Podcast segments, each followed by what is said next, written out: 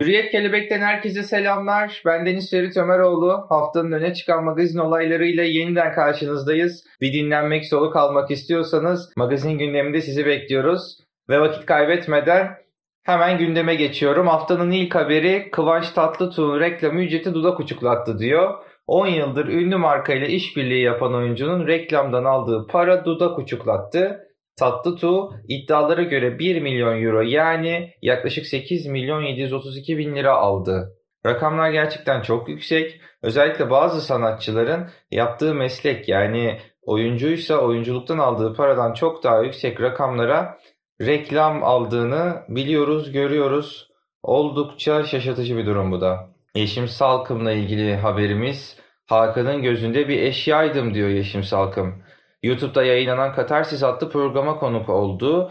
Gökhan Çınar'ın sorularını yanıtlayan şarkıcı hayatına dair bilinmeyenleri anlattı diyor haberde. Yeşim Salkım ikinci evliliğini yaptığı Hakan Uzan'la ilgili de konuştu. Evlendiğim gün ben ne yaptım dedim.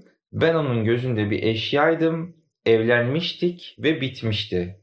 Son iki cümleyi anlayışlı karşılayabiliyoruz. Fakat evlendiğim gün ben ne yaptım dedim. Evlenmeye karar verdiğiniz biriyle evlendiğiniz gün yani bir gün içinde 24 saat içinde pişmanlık duyabiliyorsanız tercihlerinizde gerçekten bir sıkıntı var mı? Bunu sorgulamak gerekiyor. Çünkü insanlar süreç içerisinde hayal kırıklığı yaratabilir, yanlış tercih yaptığıma getirebilir sizleri. Fakat evlilik süreci, evliliğe götüren süreçte bu kadar kolay kararlar alınmalı mı? Yeşim Hanım, herkes kendi hayatında kendi yaşadıklarını biliyor fakat yani burada evlendiğim gün ben ne yaptım dedim demek biraz sizi kendinize sorgulatıyor diye düşünüyorum. Diyeceklerim bu kadar. Bir sonraki haberimiz Bergüzar Koray. Bergüzar Koray teklifi kabul etmedi diyor haber başlığında. İkinci çocuğunu 5 ay önce kucağına alan Bergüzar Koray pandemi sürecinin devam etmesi sebebiyle bir dizi projesinin başrolünü kabul etmedi. Oyuncu ayrıca çocuklarına vakit ayırmak istediğinden bu sezon ekrandan uzak durma kararı aldı diyor. Ekrandan uzak durmak, işinden uzak durmak bir iş ihtiyacı olup olmamakla ilgili ekonomik durumu da yerindeyse ailenin fevkalade bu kararı alma özgürlüğü var. Zaten pandemide bu kararı alması da kendisi açısından sağlıklı diye düşünüyorum. Bir sonraki haberimizde Ebru Şallı. Ebru Şallı rest çekti. Kimseye hesap vermem diyor haber başlığında. Ebru Şallı önceki gün Uğur Akkuş'un 36. yaş gününü kutladı. Birlikte verdikleri pozu paylaşıp en mutlu yaşın olsun aşkım. Meleğimin Uğuristan'ı yazdı. 4 ay önce kaybettiği oğlu Pars'a meleğim diyen Ebru Şallı'ya eleştiri yağdı. Ebru Şallı ben kötü bir şey yapmıyorum ki. Eşimin doğum gününü kutluyorum. Yanımızda çocuklarımız da var. Kimseye hesap vermek zorunda değilim. Dünyanın en büyük acısını son nefesime kadar yaşayacağım. Kimse içimdeki acıyı, fırtınayı bilemez ve dindiremez. Bunu kafalarına soksunlar diye isyan etmiş. Evet, ateş düştüğü yeri yakar. Bir anne evladını kaybetti. Artık bu konular üzerinden Ebru Şallı'yı yıpratmak gerçekten ama gerçekten çok saçma ve beyhude diye düşünüyorum. Ebru Şallı'ya bu konudaki desteğim devam ediyor benim. Bir sonraki haberimiz Yiğit Markus Aral'dan sevgilisi Şevval Şahin'e jest artık köşkte yaşıyor diyor haberde. Yiğit Aral sevgilisi Şevval Şahin'in çok beğendiği Rumeli Hisarı'nda tarihi bir köşkü kiraladı. Yazılım işiyle uğraşan Aral 9 odalı, boğaz manzaralı, havuzlu ve tam 1100 metrekarelik villa içinde ayda 120 bin lira kira ödüyor diyor haberde. Gerçekten konforu ve rahatı çok düşkün çiftler olduğunu söyleyebiliriz bu haberde. Seda Bakan'ın cam tepsideki doğum günü pastası sosyal medyayı salladı. Seda Bakan, Ali Erel ile 2014 yılında nikah masasına oturmuştu. Çift, geçtiğimiz yıl kızları Leyla'yı kucaklarına alarak ilk kez anne babalık duygusunu yaşadı. Bakan ve Erel'in kızı Leyla dün 1 yaşına bastı. Çift, aile arasında düzenledikleri organizasyonla kızlarının doğum gününü kutladı. Bakan'ın mütevazı kutlaması sosyal medyanın gündemine oturdu. Oyuncunun kızına evde yapılan pastayla doğum günü kutlaması sosyal medyada çok konuşuldu. Neden çok konuşuldu? Çünkü egzajereyle hazırlanılmış, kutlanılmış doğum günleri organizasyonlarını biz biliyoruz, görüyoruz sosyal medyada. Bu kadar göz önünde olan bir insanın böyle sade, çocuğuyla ilgili böyle sade bir kutlama yapması dikkatleri çekti tabii ki. Fakat çok tatlı bir pasta olmuştu. Ben de fotoğrafı gördüm.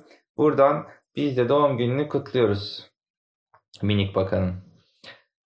Bir sonraki haberimizde Cem Yılmaz'ın Defne Samyeli'yi ihaneti Sezen Aksu'ya ilham oldu diyor.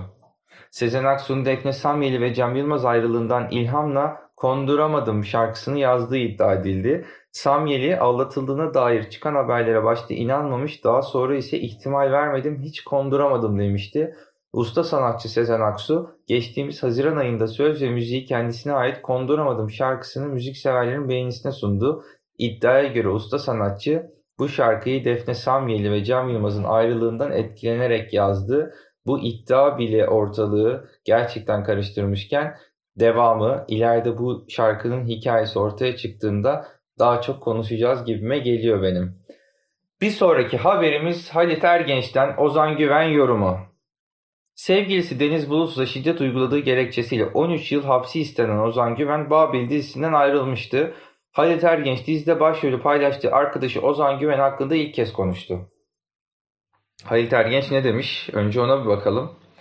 Diziden ayrılmak Ozan'ın takdiridir.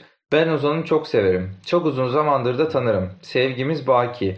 Böyle bir olay geldi başına. Adalet neyse yerini bulacak ama alnının akıyla çıkacak diye düşünüyorum. Çünkü öyle karaktere sahip olduğuna hiç şahit olmadım hayatım boyunca. Mutlaka orada bir şey olmuştur. Bunu da adalet çözecektir. Bir yere varacaktır o. Herkesin hakkında hayırlısı diyelim ifadelerini kullandı. Son derece mesnetsiz, yanlış. Hiç yoruma dayalı, bir kere yorumun böylesi insanı çileden çıkartıyor. Sayın Halit Ergenç, mutlaka orada bir şey olmuştur. Bunu da adalet çözecektir. Adalet terazisi gerçeği ortaya çıkarmak mı, yoksa sizin yorumunuzda mutlaka orada bir şey olmuştur, yani aslında yapmamıştır yorumunuz mu? Bunu sormak istiyorum.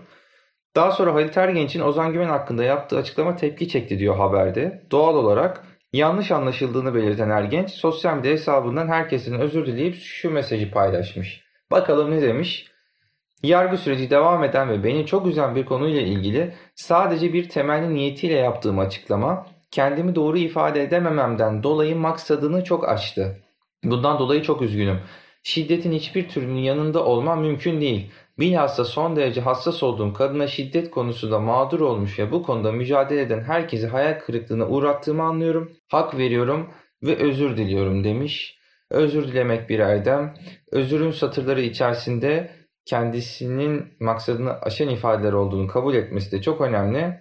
Buradan Halit Ergenç'e selamlarımızı gönderiyoruz. Özüründe de iyi ki özür dilemiş diyoruz. Ve haftanın son haberi. Tuğba Büyüküstün çıldırtan iddia başlıkta. 3 yıl aşk yaşadığı işletmeci sevgilisi Umut Evirgen'den sürpriz bir şekilde ayrılan Tuğba Büyüküstün'ün oyuncu ve yönetmen Cevdet Mercan ile birlikte olmaya başladığı iddia edildi. Tuğba Büyüküstün iddialara sosyal medya hesabından yanıt verdi diyor haberde. Delirdiniz herhalde. Nereye saldıracağınızı şaşırdınız. Bu kadar kolay mı insanlarla oynamak? Biraz göz atın vicdanınıza. Hala içinde bir şeyler kaldı mı diye. Çünkü vicdanın varsa insansındır. Haberi böyle okuduğumuzda Tuğba Büyüküstün'e son derece hak veriyoruz. Fakat Tuğba Büyüküstün yaptığı açıklamada bir yere hedef göstermiş. Haberi yapan kişiyle konuştum, kendisi arkadaşım.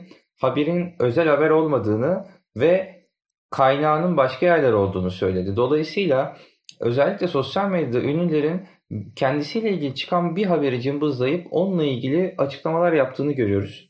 Her zaman burada ünlünün, kişinin, dolayısıyla canı yanan kişinin yanında olan biri olarak konuların, haberlerin her zaman kaynağı kimse, nereden çıkmışsa, nerelerde yayınlanmışsa topyekün değerlendirmesini ve kaynağına göre iddialara cevap vermesini ben buradan daha doğru olduğunu düşünüyorum açıkçası. Haberin içine girmeyeceğim. Haberin içinde takdir zaten gelecekte, hakikat ortaya çıkacaktır diyorum. Bir sonraki hafta haftanın magazin olaylarını konuşmak üzere burada olacağız. Sizleri bekliyor olacağız. Kendinize çok iyi bakın. Esenle kalın.